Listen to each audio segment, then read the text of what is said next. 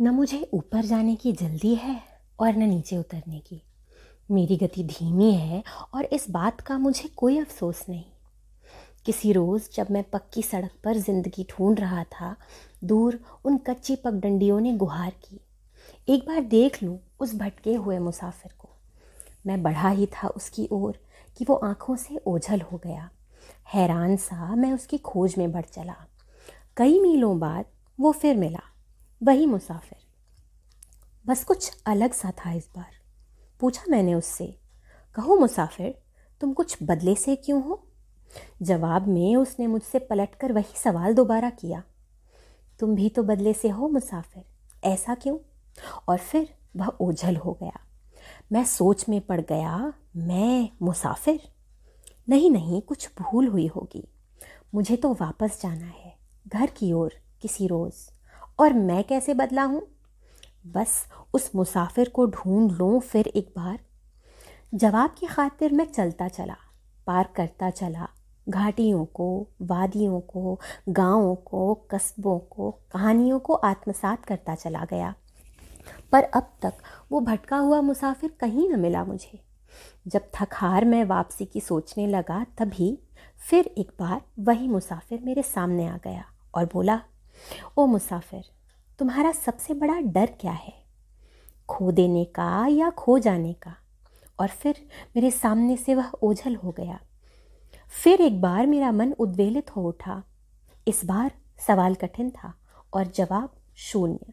मैं फिर निकल पड़ा जवाब की तलाश में।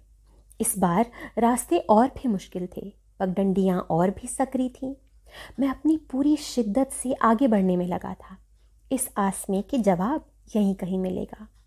ये रास्ते अनजान थे। इनमें खोना या पा लेना तो एक ही था। जब अपनी ही सुरक्षित स्थान पर था, तब डर था खो जाने का। यहाँ तो सब अनजाना है तो खोने में ही कुछ पा लेना है। एक बात ज़ाहिर थी, अब खो जाने का डर नहीं। फिर क्या सच में मेरा डर खो देने का है? ऐसा क्या है जो मैं लेकर निकला था? क्या है जो खो जाएगा? जवाब खाली था। फिर एक बार डर का कोई वजूद नहीं था। एक सवाल फिर कौन था? जब खोने का डर नहीं, फिर क्या पाना चाहता हूँ मैं आखिर? मैं जानता था मुझे उस भटके हुए मुसाफिर की तलाश करनी थी। इस बार अपने जवाब ज़रूर पाने थे। इस बार रास्ता और कठिन था। चढ़ाई और तीखी। बर्फ़ से सनी पैर अब सुन्न पड़ रहे थे। सर्द हवाएँ भीतर तक रिस रही थीं। केवल मेरा मन अस्थिर था, कौतूहलवश अस्थायी था।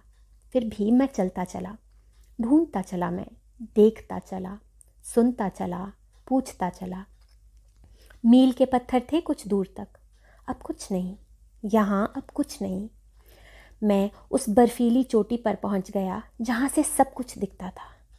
वो घाटी, वो लोग, कहानियाँ, एक शबरी, एक अहिल्या, पर सब दूर था। बहुत दूर। सर्द था, शून्य था। आखिरकार जानते हैं मुझे कौन मिला? फिर वही मुसाफिर। वो भटका हुआ मुसाफिर।